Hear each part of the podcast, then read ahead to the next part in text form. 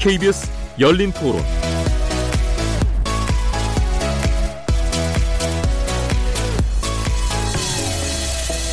여러분 안녕하십니까? 묻는다, 듣는다, 통한다. KBS 열린 토론 이번 한 주간 진행을 맡은 변호사 노영입니다.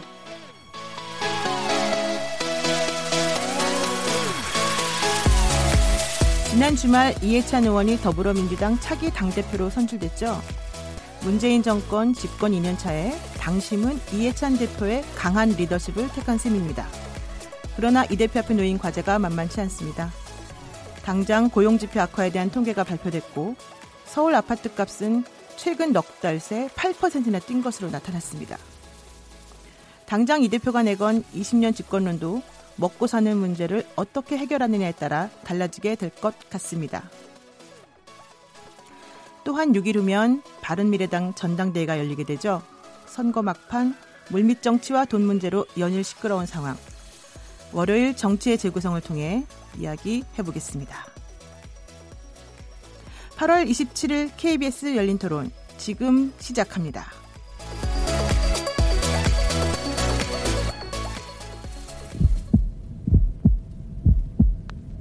살아 있습니다. 토론이 살아 있습니다. 살아있는 토론, KBS 열린 토론. 토론은 라디오가 진짜입니다. 진짜 토론, KBS 열린 토론.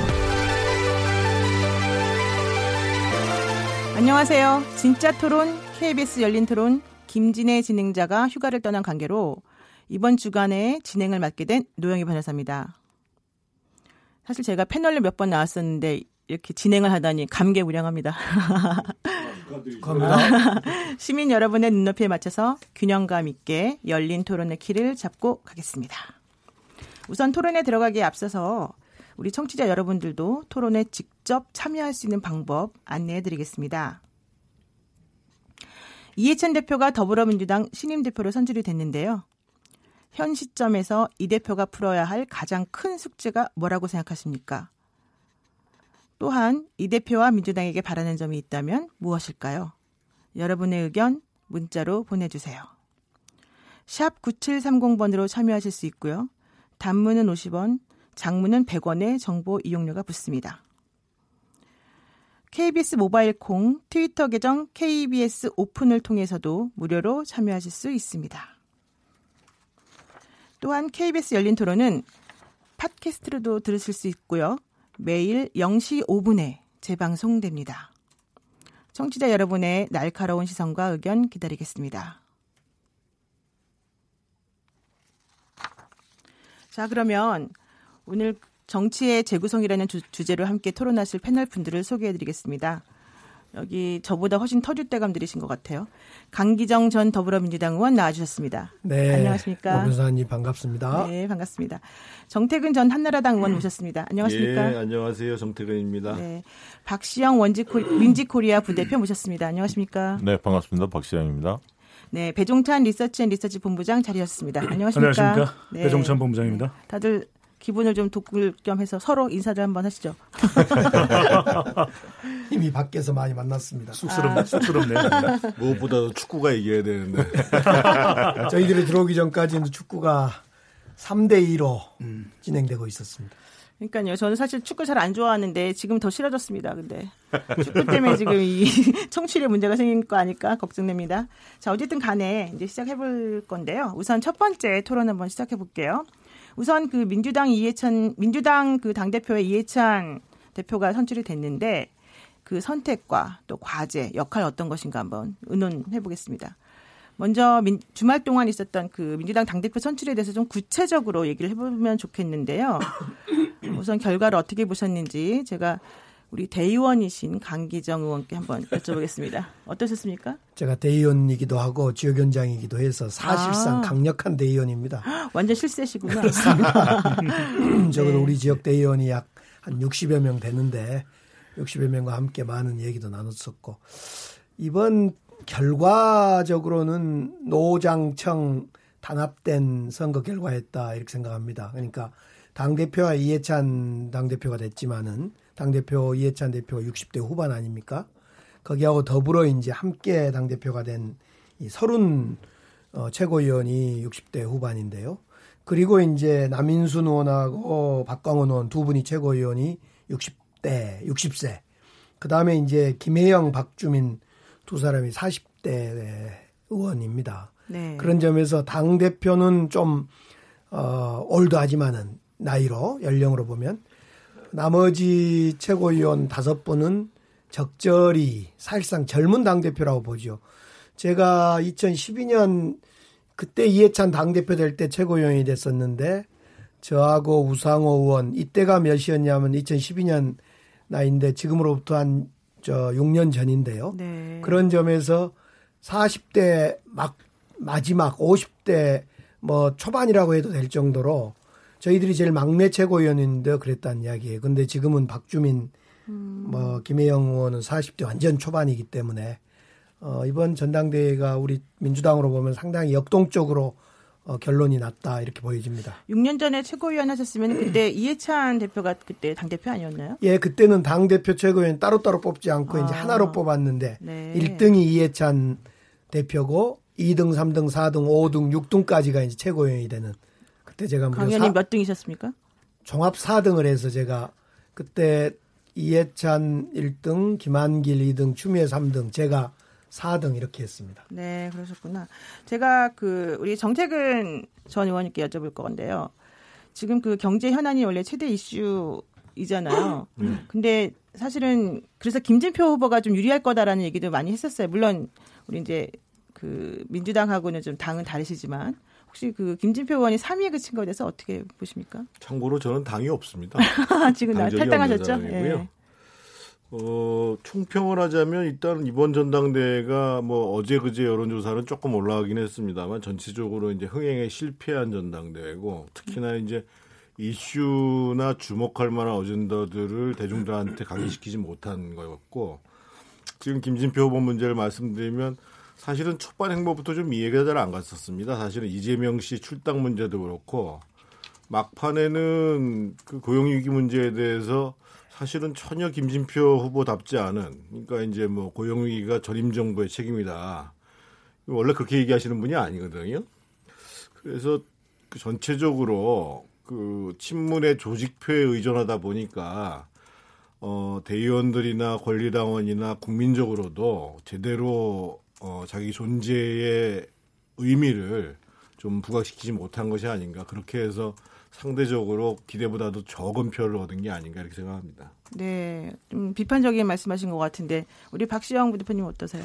전반적으로 보면 음, 민주당의 이제 개혁 진보 칼라가 좀 강화됐다. 저는 한마디로 그렇게 평가하고 싶고요. 왜냐하면 어, 이해찬 당 대표가 상대적으로는 네. 송영길, 김진표 후보에 비해서 개혁상이 좀 강하죠. 그리고 최고위원회에서 1등을 한 게 박주민 의원입니다. 어쨌든 어, 서민 사회적 약자를 그동안에 많이 대변했기 때문에 그런 측면에서는 어, 당이 위기에 빠질 때 약간 위기 징후가 요즘에 있지 않습니까? 대통령 지지도나 민주당 지지도가 조금 하락 국면인데 네. 그런 상황에서 어쨌든 개혁 노선을 좀 강화해야 한다. 오히려 적폐청산 이런 부분들에 대해서 강도 높은 그런 어떤 어, 주문들이 있지 않나 그렇게 보고요.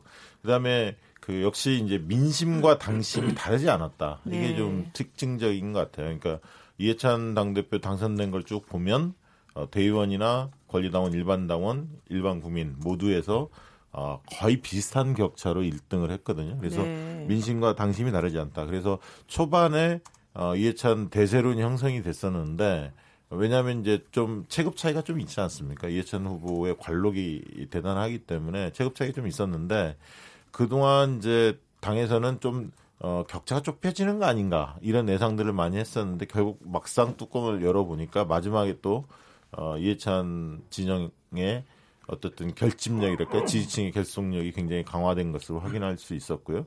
그래서 저는 어, 과제 중에 하나가 당을 어떻게 똘똘 뭉칠 거냐 이런 문제가 있고 민생경제 해결의 문제가 있지만 당을 똘똘 뭉치는 측면에서는 상당히 안정적 기반을 확보했다. 왜 1, 2 간의 격차가 그래도 어, 12, 3% 정도 났으니까요. 좀 낙승이라고 보여지고요. 그런 측면에서는 어, 선거 후유증은 최소화될 것 같다. 그런 예상을 해봅니다. 네, 정태근 전 의원님하고 관점이 완전 다르신 것 같아요.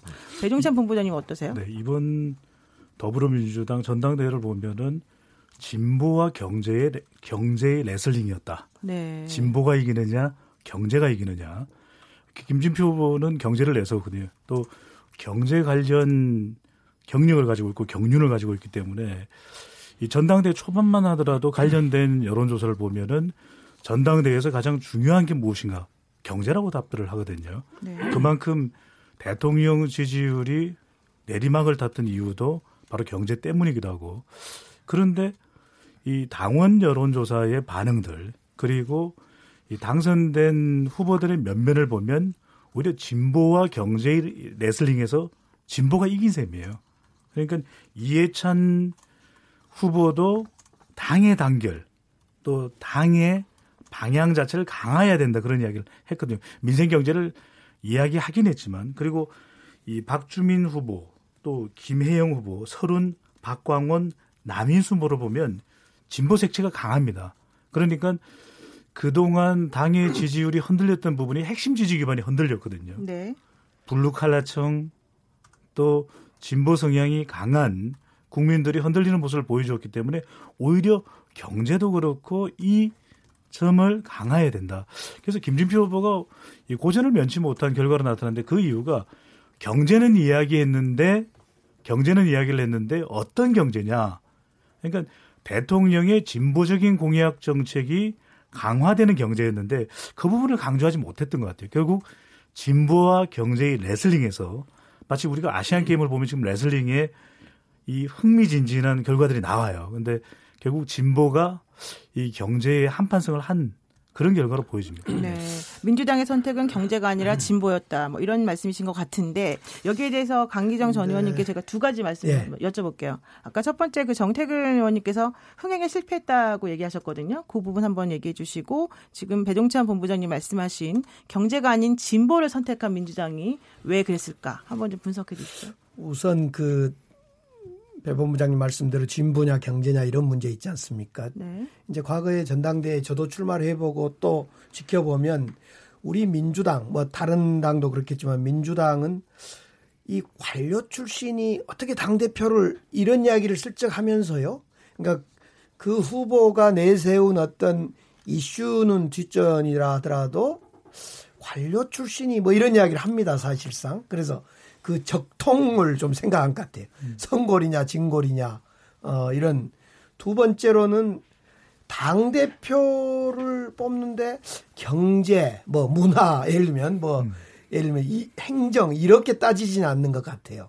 경제라는 이슈가 정말 어렵긴 하지만은 그렇다 하더라도 당 대표는 당 정청을 누가 이끌어갈 거냐 또 저 당의 그 의원들을 군기자비를 통해서 어떻게 진두지휘해 갈 거냐 이런 리더십의 이야기 물론 리더십 속에 경제적 어떤 마인드나 어떤 경제적 비전도 하나 리더십 요소이긴 하지만은 그런 점에서 경제 이슈를 과연 김진표 후보가 낸 것이 맞았냐에 대해서 결과론적으로 조금 아닌 것 같다 이런 이제 결과론적 평가를 좀 하고 있는 것 같고요.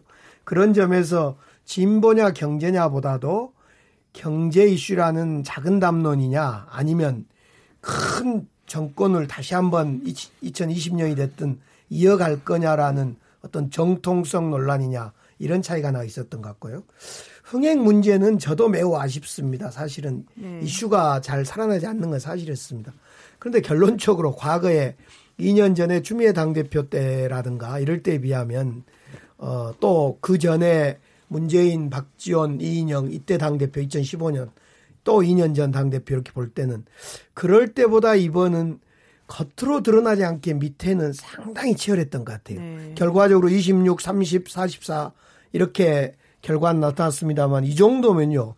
후보들이 느낀 피부로 느낀 것은 엄청나게 모두가 당선됐다라 할 정도로 열광적 지지가 있어야지 26, 30, 44. 44 이렇게 네, 나온 34. 것 같아요. 그래서 네. 흥행은 저도 만족스럽지 않는데 어, 그 내부의 긴장감은 어느 때보 전대보다 더 있었다 네. 이런 생각이 듭니다. 그렇군요. 저도 네. 한마디 네, 한마디 보자면요. 부대표님 말씀해 주세요. 네, 네. 박지영입니다. 어, 저는 그렇게 봅니다. 그러니까 아까 백종찬 본부장의 지적에 대해서 어, 저도 저는 어떻게 생각하냐면 김진표 후보에 대해서 어, 대, 대의원들이나 당원들의 생각은 어, 저런 어떤 관료들이 필요하다. 당의 소중한 자산은 많지만 맞지만 네.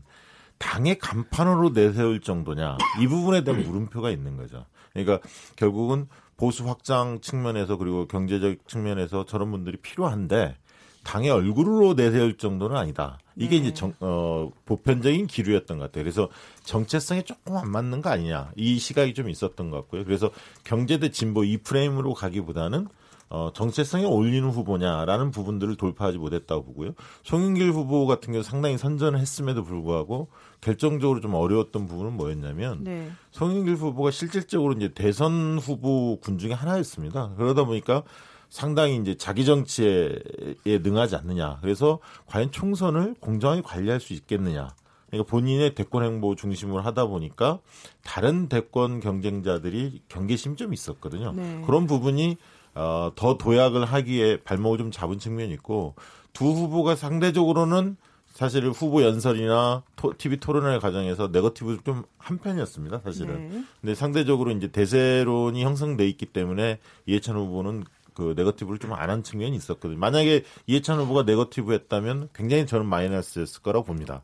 왜냐하면 어 열, 연배도 있고 또 경륜도 있는데 앞서가는 후보가 네거티브에 동참했다면 당이 더 시끄러웠을 거고 후보 스스로한테도 마이너스였을 텐데 이제 그런 부분들이 좀 안 보였다는 거죠. 이제 그런 것들이 약간의 플러스 요인으로 작동하지 않았을까 그렇게 보입니다. 네. 그날 제가 이제 현장에서 강기정입니다. 현장에서 느낀 그 일부러 그 그가 대의원들 만 명 이상이 모인 현장 아닙니까? 그래서 박수를 한번 좀 들어봤어요. 연호하는 소리를. 그런데 아주 이제 객관적으로 들어보려고 제가 옆에 윤호중 의원하고 앉아서 막 서로 얘기하면서 들어봤는데요. 참고로 윤호중 의원은 이해찬 그 당대표 후보를 지지했던 사람인데 제가 이제 듣, 들으면서 그랬어요. 야, 송영길 후보가 제일 박수가 많은 것 같다 그랬더니 빛이 웃으면서 이제 아니다 그래요. 그래서 결론적으로는 이해찬, 송영길, 김진표 순이 맞았던 것 같아요. 그 현장 박수 소리가 네. 결과하고 비슷하게 나온 것 같아요. 자 그러면 박, 네, 박수 말씀을 주셨는데 저는 조금 주목, 주목을 네. 했던 게 여론조사 전문가니까 네. 대의원 권리 당원 그리고 이 당원 여론조사가 있고 국민 여론조사가 있거든요. 근데 네. 당원 여론조사가 반영 비율은 낮을지라도 이 당원이기 때문에 이 일반 당원들 낮은 곳으로부터의 목소리가 어떤지를 주목하게 되거든요. 근데 실제 당원 여론조사의 반영 비율은 낮지만 이해찬 후보와 송영길 후보가 1, 2% 포인트 차이밖에 안 났어요. 네. 그렇다면 당원 여론조사를 본다면 이 이해찬 후보가 더 당을 결속시킬 수 있다고 생각하지만 이 시대의 흐름의 변화, 이제는 새로운 리더십을 바란다고 하는 부분도 상당히 저는 요구가 포함되어 있는 것으로 보여지거든요. 과연 대통령 지지율이 고공행진을 했더라도 이해찬 후보를 선택했을까? 다른 선택지를 또 음. 열어놓았을 가능성이 있는 것이거든요. 네. 그런 만큼 저는 당원 여론조사에서 나타난 이해찬 후보와 이해찬 이제 대표죠. 송영길 의원 사이에 별 차이가 없었다. 네. 저는 이 부분은 반드시 주목해야 될 저는 그 부분에 대해 네. 한마디 드릴게요. 이거 저도 여론조사 전문가니까. 그러니까 당원 여론조사를 가지고 논란이 좀 많았습니다. 각 네. 후보 진영이 실제로 2천 명 조사해 보면 권리당원들 잡히는 게 150명, 200명밖에 잡히지 않습니다. 그 일반 당원들도 150명, 한 200명 잡힙니다. 2,000명 조사하더라도. 왜냐하면 민주당 지지층 중에서 권리당원이나 일반 당원 표본을 추천할 수밖에 없거든요. 그러니까 굉장히 소수가 잡히는데 조사 기간마다 좀 들쭉날쭉했습니다. 지지도는. 그래서 어, 어떤 자료를 인용하냐에 따라 많이 달랐습니다. 그러다 보니까 후보 측이 각자 자기들이 유리한 걸 가지고 많이 홍보를 했습니다. 그래서 권리당원에서 이해찬과 송영길의 격차가 없었다? 그런 조사가 뭐 물론 있었겠지만 다수의 여론조사는 또 그렇지도 않았습니다. 그래서 네. 제가, 제가, 제가, 말, 아니라 제가 말씀드리는 그건 전당대회 예. 당원 조사 결과. 네. 근데 이제 네. 그 전당대회 당원이 배종찬 본부장님 말씀이 이제 결과론적으로 음. 일리가 있는데 네. 그 우리 당원 있지 않습니까? 권리당원 아닌 당원이란 네, 말입니다. 일반 당원. 주로 이제 그 당원은 호남에 많이 분포돼 있고 네. 아무래도 양에서 많고 전국에서도 많을 뿐 아니라 그 당원 호남이 많습니다. 그러니까 송영길 후보가 당연히 많이 나올 수밖에 없습니다. 이것은 그래서 이해찬 후보와 송영길 후보의 격차가 그 당원 당원 격차가 배세할 수밖에 없는 것은 뭐 배 본부장님처럼 해석할 수도 있지만은 사실상 구조적으로 당원 구조가 그렇게 생겼다 이렇게 볼 수도 있을 것 네. 같습니다. 왜냐면 권리당원이요. 그 40%를 반영하는데 75만 명입니다. 그러니까 권리당원의 반영 비중이 높고 거기에서는 차이가 굉장히 크게 나죠. 거기에서는 이해찬 후보가 45.79, 송영길 후보가 28.67이거든요. 굉장히 큰 차이가 난 거죠. 네, 지금 제가- 박시영 부대표님 말씀하셨고요. 아, 제가 지금 오늘 처음 진행이라고 지금 다들 무시하는 것 같으신데 진행을 좀 잘 따라주세요. 돌아가면서. 자, 그 지금 이제 말씀은 제가 잘 들었고요. 지금 당원 얘기가 나와서 하나 제가 궁금증이 생겼습니다. 이번에 사실은 그 최고위원을 뽑는 것도 이 것에 매우 중요한 그런 행사였는데 당원들의 또 이 표심이 사실은 상당히 이 그 특이하게 혹은 내지는 뭐 그 박주민 의원을 1등으로 뽑아주면서 사람들이 선- 전부 다 아, 돌풍을 일으켰다 이런 말까지 하는 상황이 돼버렸거든요. 여기에 대해서 혹시 어떻게 생각들을 지금 하고 계시는지 당신의 메시지가 뭔지 이거를 우리 정태근 의원님께서 한번 먼저 말씀을 시작해 주시고 그다음에 이제 돌아가면서 의견 나눠주시기 바랍니다. 일단 일반 국민들은 별로 지금 민주당 내부에 관심이 없습니다. 관심이 없고 누가 어떻게 뽑혔는지에 대해서도 별로 관심이 없고 네. 다만 이제 지금 민주당 최고위원 구성에 대해서 아 친문이라고 하시는 분들이 이제 많아졌구나. 그래서 그동안 이제 당정 그러니까 특히 지방 정부까지 해가지고 다 이제 민주당의 이제 그 지도력이 확보됐는데 이제 당도 확고하게 네. 친문 세력이 강화됐구나 이렇게 지금 사실은 받아들이는 거 말고 그 실제 구성되신 분 보면 서른 의원님 같은 경우가 이제 DJ 비서 출신이고 나머지들은 다 이제 친문이라고 봐야 되고 그래서 그런 거 외에는 사실은 이제 그 국민들한테 눈에 들어오는 거는 크게 없다고 봐야 되겠죠 기본적으로. 네. 너무 그렇게 보시는군요. 너무. 갑자기 더 당황스러운데.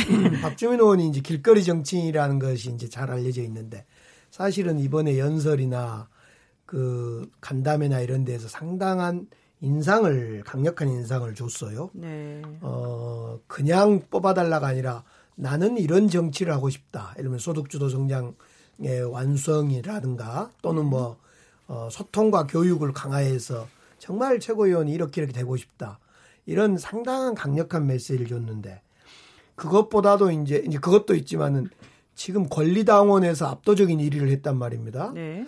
권리당원이 어떻게 구성되어 있는가를 보면 알 수 있는 거죠. 권리당원은 73만 명의 대부분이 이제 그 저 문재인을 지키자 어. 한때 이제 탈당과 분당의 그 와중에서 또 지난번 대선 과정에서도 역시 그랬고 물론 이번 지방선거 과정에서도 어 모집된 사람이 많습니다만은 역시 73만 명 중에 투표율을 보면 이번 투표율이 한 35%한 40%좀 되니까 열성 지지층 권리당원이 결국은 투표를 했는데요.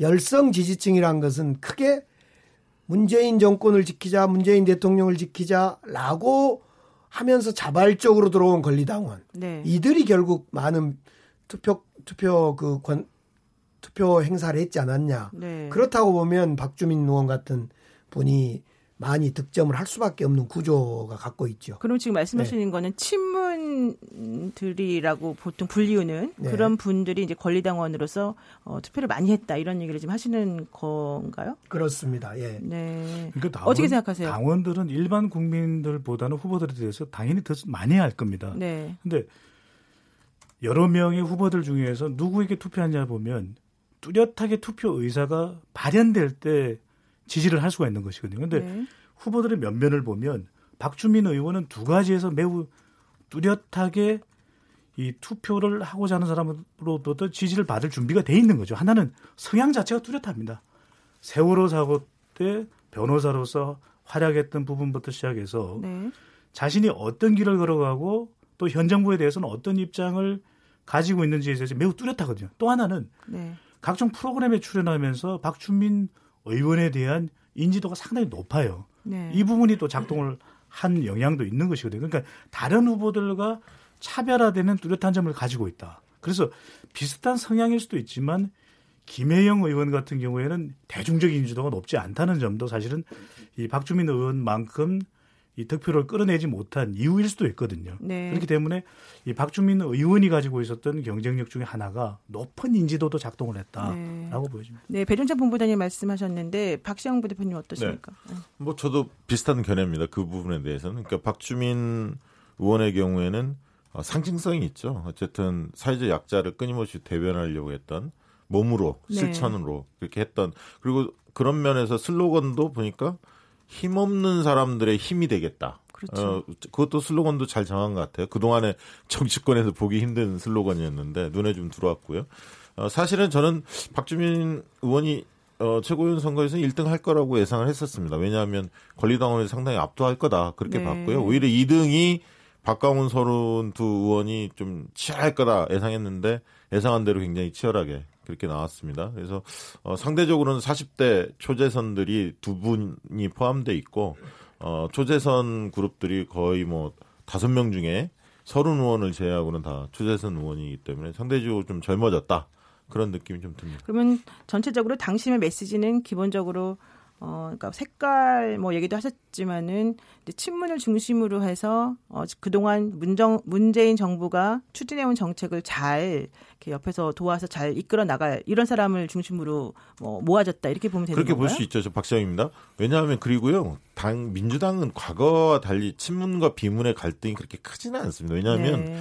어, 분당 과정을 겪, 겪으면서 국민의당이라는 당이 생겨나면서 네. 비문 성향의 의원민들이 많이 나갔거든요, 사실. 그러면서 당내 비문이라는 구조는 또 소수이고 거기다가 이제 대통령의 지지도나 인기가 좀 높기 때문에 네. 과거와 같은 개파 갈등이 그렇게 크지는 않은 것 같습니다. 네. 그렇다면은 문제는 그 뭐 야당을 향해서뿐만 아니라 청와대를 향해서도 자기 목소리를 낼 수 있느냐 이제 이런 것도 사실 좀 따져봐야 될 것 같은데 어떻게 예상하세요? 지지율로 본다면은 네, 배정재 본부장님. 저는 충돌하는 장면을 연출하지는 아니라고 보여지고요. 지금 대통령의 지지율이 여전히 고공행진을 하면 모르겠지만 대통령의 지지율이 내려가는 상황에서 위기 국면 속에서 전당대회가 치러졌거든요. 네. 그다음에 이해찬 후보를 당 대표로 선택한 이유도 위기 국면에 경륜을 발휘해 달라 이런 메시지가 이 당원들로부터 또 권리 대의원으로부터 상당히 담겨 있다고 봐야 될 것 같아요. 네. 그렇다면 이해찬 대표가 할 수 있는 역할이 이 당을 결속시킬 수 있는 역할은 탁월할 수가 있는 것이거든요. 그만큼 경험이 풍부하기 때문에 그렇다면 당정청 간에서 제일 중요한 게 당청 간의 관계인데 갈등이 빚어지면 대통령도 당도 지지율이 내려갈 수밖에 없거든요. 그렇다면 어 청약 당강이 될 가능성이 높다. 청약 당강. 네. 여기서 약은 약하다기보다는 부드럽게. 그러니까 청와대와는 가급적 의견을 달리한다 하더라도 그 결과는 부드럽게 도출해내는. 하지만 이 당 입장으로서는 당의 목소리를 내야 된다는 이야기도 있습니다. 그러니까 야권과의 이 토론 또 협의 과정에서는 이 민주당의 목소리를 강하게 낼 것 같아요. 왜냐하면 아까도 말씀드렸지만 이번 당 대 전당대 결과를 보면은 이 여론상으로 결과들을 지켜보면은 상당히 당의 목소리를 내고 싶다는 의미로 보여지거든요. 그렇다면 이제는 당의 목소리를 이해찬 대표는 낼 것이다. 그래서 당강 약, 아, 청약 이런 형태를 보일 가능성이 높고 이것이 지지율에도 어, 도움이 된다. 이렇게 판단을 할 걸로 보여집니다. 그러니까 과거에 문재인 대통령의 지지율이 매우 높았었을 때 하고 비교해서 지금은 이제 약간 위기 상황이라고 판단을 하면서 오히려 뭐 당 패싱 이런 논란을 불식시키고 이제 좀 더 적극적으로 어, 할 것이다 이런 지금 예측을 하시는 것 같습니다. 네, 청약 당강. 근데 좀 네. 역사적으로 좀 볼 정태근 입니다. 역사적으로 볼 필요가 있는데요. 그러니까 김영삼 정부가 들어선 92년 문민정부 이래로 어, 노무현 정부 시절을 대비하고는 당에서 제대로 역할한 적이 한 번도 없어요. 김영삼 대통령, 김대중 대통령 시절에도 마찬가지고. 그래서 이제 문지, 그 노무현 정부 시절에만 그래도 이제 당 대표, 당, 그 당시 당 의장들이었죠. 의장들이 네. 세게 이제 청와대에 대해서 문제를 제기했었고. MB 정부 시절에는 유일하게 안상수 대표가 이제 이명박 대통령의 인사 문제에 대해서 네. 그 한번 문제를 세게 제기한 적이 있었고 뭐 박근혜 이래로는 한 번도 그런 적이 없었고요. 저는 이제 대중적으로는 어떻게 평가받을지 모르겠지만 그래도 이해찬 대표는 이분이 이제 경제도 잘 아시는 분일 뿐만 아니라 정책적 판단력이 뛰어나신 분이고 네. 그리고 나름대로 이제 결기도 있으신 분이기 때문에 아마 어 청와대가 뭔가 지지부진하게 진행된다라고 하면 확실히 문제 제기할 가능성이 크고요. 어, 그런 면에 있어서는 오히려 이제 전임 지도보다는 훨씬 더 역할을 할 것이다. 네. 근데 이제 문제는 객관적인 현실적 상황에 근거해 가지고 민심과 실제로 정책의 기조에 대해서 당이 잘 판단해 줘야 되는데 지금 이제 벌써 추석이 지금 이제 한 달도 안, 안 왔거든요. 네. 근데 지금 이제 고용 위기는 계속 심화되고 소비 심리는 계속 감소되고 기자들 그 기업들의 투자 지표는 내려가고 있는 상황이고 더위 때문에 지금 이제 물가는 계속 올라가고 있는 상황이에요. 그런데다가 이제 아시겠습니다만 일단 이 북핵 문제가 장기 교착 상태로 들어갈 가능성이 굉장히 큰 상황입니다. 그래서 그런 속에서 당이 정말 객관적으로 상황을 점검하고 청와대에다가 얘기를 할 것이냐 네. 이게 이제 굉장히 중요한 문제인데 이전 기조처럼 이제 우리가 문재인을 잘 지키겠다 이렇게 가면은 이제 어렵다고 봐야죠. 네, 지금 정태근 의원님 상당히 날카롭게 비판적 시각에서 말씀을 해주고 계시는데 여러분들 프로그램 참여하셔야 되니까 샵 9730 문자 보내주세요. 단문 50원, 장문 100원, 정보 이용료 붙습니다. KBS 콩, 트위터 계정, KBS 오픈 통해서도 무료로 참여하실 수 있습니다. 많이 많이 보내주세요. 그럼 강기정 의원님 어떻습니까? 지금 정태근 의원님 말씀하시는 거에 동의하십니까? 이해찬 당대표가 총리 아니 그 저 이번 25일 유세 때 뭐라 했냐면요. 유세문 속에 제가 총리 시절 당정청 회의를 200여 번, 200번 정도 한 경험이 있습니다. 그래서 어 우리 당이 어 정부와 청와대와 함께 어, 잘 조율하고 잘 헤쳐나가겠습니다. 어려움이 있더라도 이런 네. 이야기를 했단 말입니다. 네. 당장 그래서 당선되고 다음 날 총리 공간에서 총리하고 대통령 비서실장 그리고 이 이해찬 대표가 만나서 벌새로 만나기 시작한 겁니다. 형식과 틀을 깨고 그리고 당장 어 31일 날 민주당 워크샵 국회의원 워크샵 끝나고 1일 날 사실상 뭐 그 당정청 합동회의 그러니까 거의 뭐 전원 국무위원들과 의원들과 뭐 청와대 수석들 실장들 전부가 모이는 사실상 당정청 회의를 한다는 걸 보면 네. 역시 음 당정청의 갈등이나 이런 건 없을 것 같아요. 오히려 사실은 그리고 특히 이제 이해찬 총리가 어떤 욕심이 있어서 막 청와대를 흔들려고 한다거나 네. 대권 후보여서 청와대를 흔들고 청와대가 좀 지지율이 떨어지면 그거에 편승해서 자기의 인기를 높이기 위한 어떤 흔들기 이런 것을 고민하면 어려움이 발생할 수 있겠으나 어떻든 이해찬 대표는 지금 자기의 목표는 우리 정부를 잘 성공시키고 다음 정부를 어, 탄생시키는 아무튼 역할을 해보고 싶은 이 욕심 하나입니다 지금. 네. 그동안 정치의 마지막 소임은 이제 다음 정권까지 만드는 것을 본인의 소임으로 생각하기 때문에 이 당정청 관계는 문제 없을 뿐만 아니라 어떤 개인의 소신과 욕심으로 어떤 정부나 청와대를 흔드는 일은 없을 거다 네. 그런 생각을 해봅니다. 네, 그렇다면 어쨌든 2020년 총선 공천권이라고 하는 아주 막강한 권한을 결국 가지고 계시는 이해찬 당 대표가 사적인 이득을 뭐 생각하기보다는 당을 위해서 혹은 이제 우리 국민을 위해서 뭔가 할 것이다. 지금 그런 말씀 해주신 건데요. 그렇다면은 가장 먼저 풀어야 될 과제가 과연 뭘까? 어떻게 생각하세요, 우리 지금은 박시정 대표님? 예, 네. 지금은 일단은 뭐 민생 경제의 여러 어려운 난제들을 네. 잘 해결하는 게 가장 급선무죠. 사실 급한 불을 꺼야죠. 사실 네. 엇박자 나오는 것들을 조율을 해야 하고요. 그다음에 선제적 대응을 할 필요가 있습니다. 문제가 터지면 사후에 수습하는 게 아니라 네. 예견되는 것들을 미리 길목에서 지키고 네. 먼저 선제적으로 조율하고 이런 어떤 능수능란한 리더십이 지금 필요하다고 보여지고요.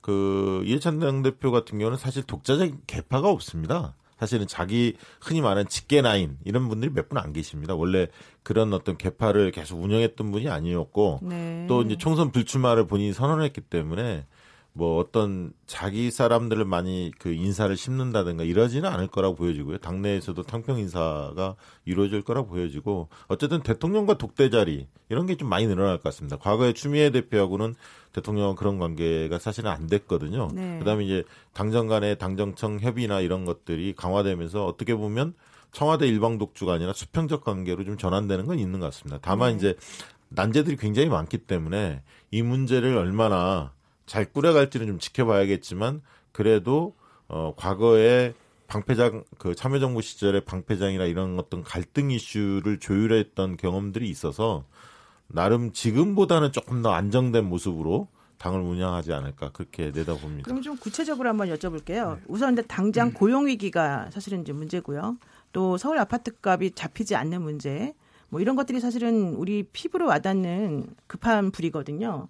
그래서 이제 이런 식의 그 뭐 외부적인 일이라고 하면 일과 당내 이슈 이런 것들을 어떤 식으로 해결하는 것이 과연 타당한지 아까 뭐 선제적으로 먼저 공격하는 게 필요하다 말씀하셨는데 배종찬 본부장님 어떻게 생각하세요? 이게 어떤 방법으로 가능할까요? 네, 중요한 이야기죠. 이제 일자리하고 부동산 문제는 전체 국민들한테 영향을 줄 수가 있는 것이고요. 정부가 어떤 정책을 펼치느냐에 따라서 반응은 제가 달라질 수밖에 없는데 네. 이해찬 당 대표와 관련해서 야당 대표 시절과 여당 대표는 다르거든요. 지금 어, 실시간으로 소셜 메트릭스 인사이트 빅데이터 분석 도구인데 이해찬이라고 하는 키워드를 넣어보면 지금 당 대표가 된 이해찬 의원을 의미할 텐데요. 이 긍부정이 교차해요. 아. 그만큼 이해찬 전 총리가 총리를 직을 경험하면서 경륜이 있는 것에 대해서는 이제 국민들이 긍정적으로 평가하지만 네. 한편으로는 이 이해찬 의원 시절에 보면 상당히 강한 공격적 이미지를 가지고 있거든요. 그렇죠. 러니까 네. 이런 난제들, 일자리와 부동산 문제에 대해서 아주 강한 이미지가 나타난다면 이 부분에 대해서는 부정적인 반응이 나올 수도 있거든요. 야당과 또 충돌하는 모습이 있을 수 있기 때문에 강한 민주당을 표방한 집권 여당의 당 대표거든요.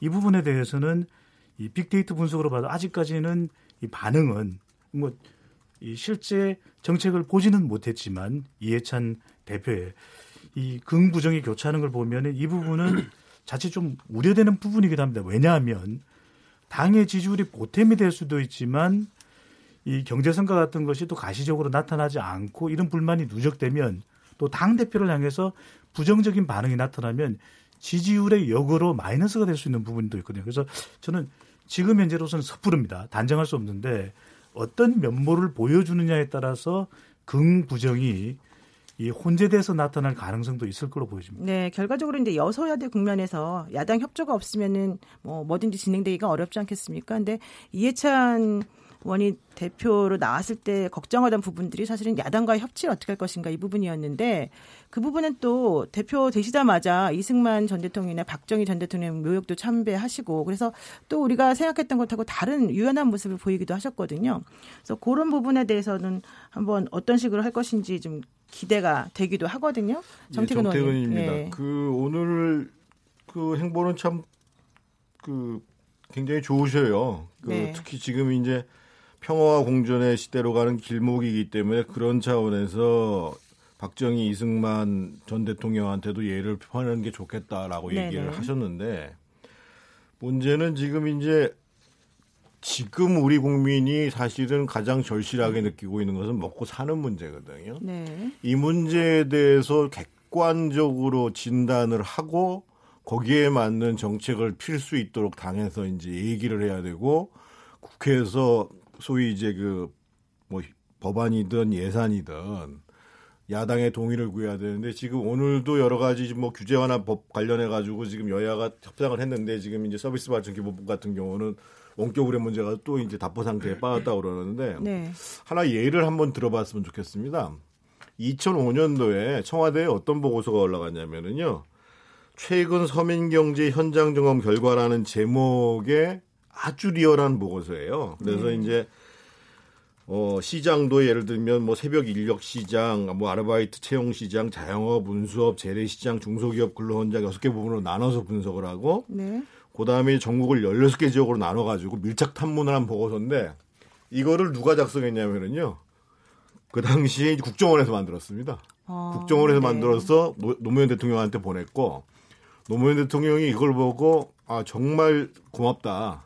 내가 미처 이런, 이런 내용들을 몰랐는데 그래서 그 당시에 노동비서관을 권재철 씨가 하고 있었는데 네. 그래서 실제로 현장 위주 정책으로 많이 변경을 하게 됩니다. 근데 지금 문재인 정부나 뭐 청와대 참모들의 문제는 뭐냐면 지표를 나오면 그거를 자의적으로 해석하는 수준이에요. 그러니까 현장에 대해서 객관적으로 인정하기보다는 지표 자체도 자신들한테 유리한 지표를 지금 계속 찾아나가고 그거를 가지고 대응 논리를 만들고 기존의 정책을 밀고 가려고 그런단 말이에요. 그래서 심, 심지어는 오늘 그 통계청장이 이제 눈물을 흘리면서 이 인사를 했는데 네네. 자기도 왜 잘렸는지 잘 모르겠다고.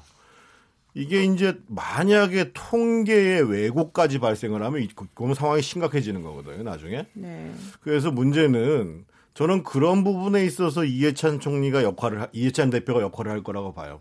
비교적 냉철하게 네. 현장이 돌아가는 것을 알 수 있는 분입니다. 네. 그래서 정책의 기조에 대해서는 지금 여전히 유지하겠다고 얘기를 하지만 그래도 실제 현실에 있어서의 시장이 어떻게 돌아가는지에 대해서는 그분 정도면은 정확히 판단할 수 있는 분이거든요. 그래서 그런 거에 기초해 가지고 저는 그러니까 꼭 목소리를 높인다라는 게 과거에 무슨 그 이- MB 정부 때 그 당시에 이제 한나라당 소장파들이 처음부터 막 떠든 거라고 생각하는데 그렇지 않아요. 물밑에서 하- 상당 정도 보고서도 쓰고 막 얘기를 했는데도 안 통하니까 이제 공개적으로 떠드는 거거든요. 그래서 아마 이해찬 대표가 실질적으로 아까 강기정 의원이 얘기했던 것처럼 당정청 회의를 하면서 조율을 해가려고 하는데도 불구하고 현실이 안 받아들여지면 이제 공개적으로 이제 문제를 제기할 가능성도 있겠는데 어떻든 그나마 기대가 되는 부분들은 현실에 대해서 이전의 대표나 지금 원내대표보다는 훨씬 더 객관적 진단을 할 수 있는 분들이라는 거에 대해서는 네. 저는 기대를 좀 하고 싶습니다. 지금 통계청장 말씀하셔서 안 그래도 좀 강기정 의원님한테 좀 자연스럽게 제가 여쭤봐야 될 것 같은데 뭐 통계청장이 뭐 실질적으로 이제 고용 쇼크라든가 뭐 최저임금 관련된 여러 가지 문제라든가 이 통계 지표를 좀 잘못 산출해서 뭐 소위 말하면 눈치 없어서 잘린 거 아니냐 이런 얘기도 나오거든요. 근데 이제 그런 부분과 관련해서 이제 앞으로 규제 완화에 대해서 또 어떤 식으로 풀어나가야 될지 문제도 좀 있어서 좀 예. 종합적으로 말씀해 주세요. 우선 고용위기나 부동산 문제 또 경제정책 관련해서 지금 문제인 것은 우리 정부의 소득주도 성장론이라든가 또는 여러 가지 최저임금 인상 이런 부분 개개의 어떤 문제가 잘못된 게 아니라 제가 볼 때는 이 경제 정책의 패키지가 안 되고 있다는 거라고 생각합니다. 왜 패키지 정책이 실현되고 있지 않냐? 국회가 문제인 겁니다. 패키지 정책이 되려면 국회에서 부동산 관련 법도 통과해야 되고 가맹료 수수료 문제 법도 통과해야 되고 자영업 관련 대책도 통과해 줘야 되는데 국회가 딱 막혔습니다. 뭐 이건 뭐 야당 책임을 이야기하는 건 아니고 이 국회의 문제를 뚫어야 되는 거 협치이고 전부라고 해도 과언이 아니는데 네. 이걸 이해찬 당 대표가 이제 어, 5당 대표 제안을 통해서 뚫어야 될 거고 이미 이제 대통령이 상설 협의체를 제안했고 11월부터 가동하기 때문에 그걸 뚫어야 되겠고 그런 식으로 국회가 뚫려야지 경제 정책이 패키지화되고 결국 그를 통해서 지금의 여러 어려움이 극복되어지 돌파되어지리라고 봅니다.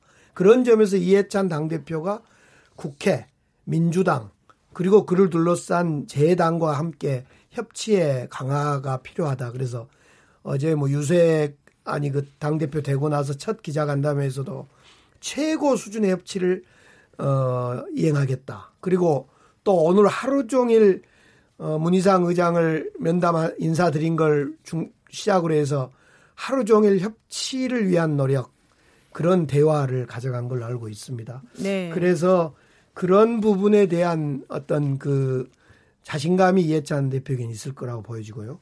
지금 통계청장의 어, 교체 네. 이걸 두고 많은 음, 논란이 일어난 것 같습니다.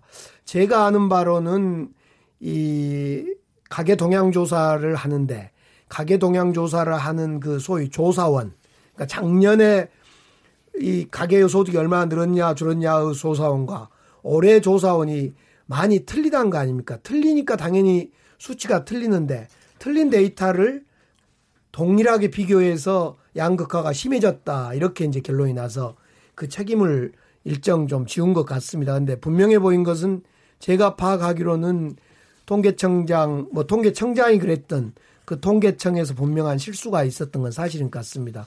가계 고용 현황에 아예 가계 소득 현황에 대한 그 통계 패널에 대한 뭔가 불균형성이 있었다는 것은 통계청에서 인정했기 때문에 네. 그에 대한 책임을 물었던 거 아니냐. 문제는 이런 수치에 대해서 국민들은 모르기 때문에 이거 조금이라도 어, 편향을 보이거나 잘못 계산된다면 결과치는 아주 달라지는 거라고 보여집니다. 네, 일단 여기까지 얘기 네. 나누는 걸로 하고요. 네. 잠깐 쉬었다가 토론 이어가 보도록 하겠습니다. 지금 여러분께서는 KBS 열린 토론과 함께 하고 계시고요. 저는 이번 한 주간 진행을 맡게 된 변호사 노영입니다.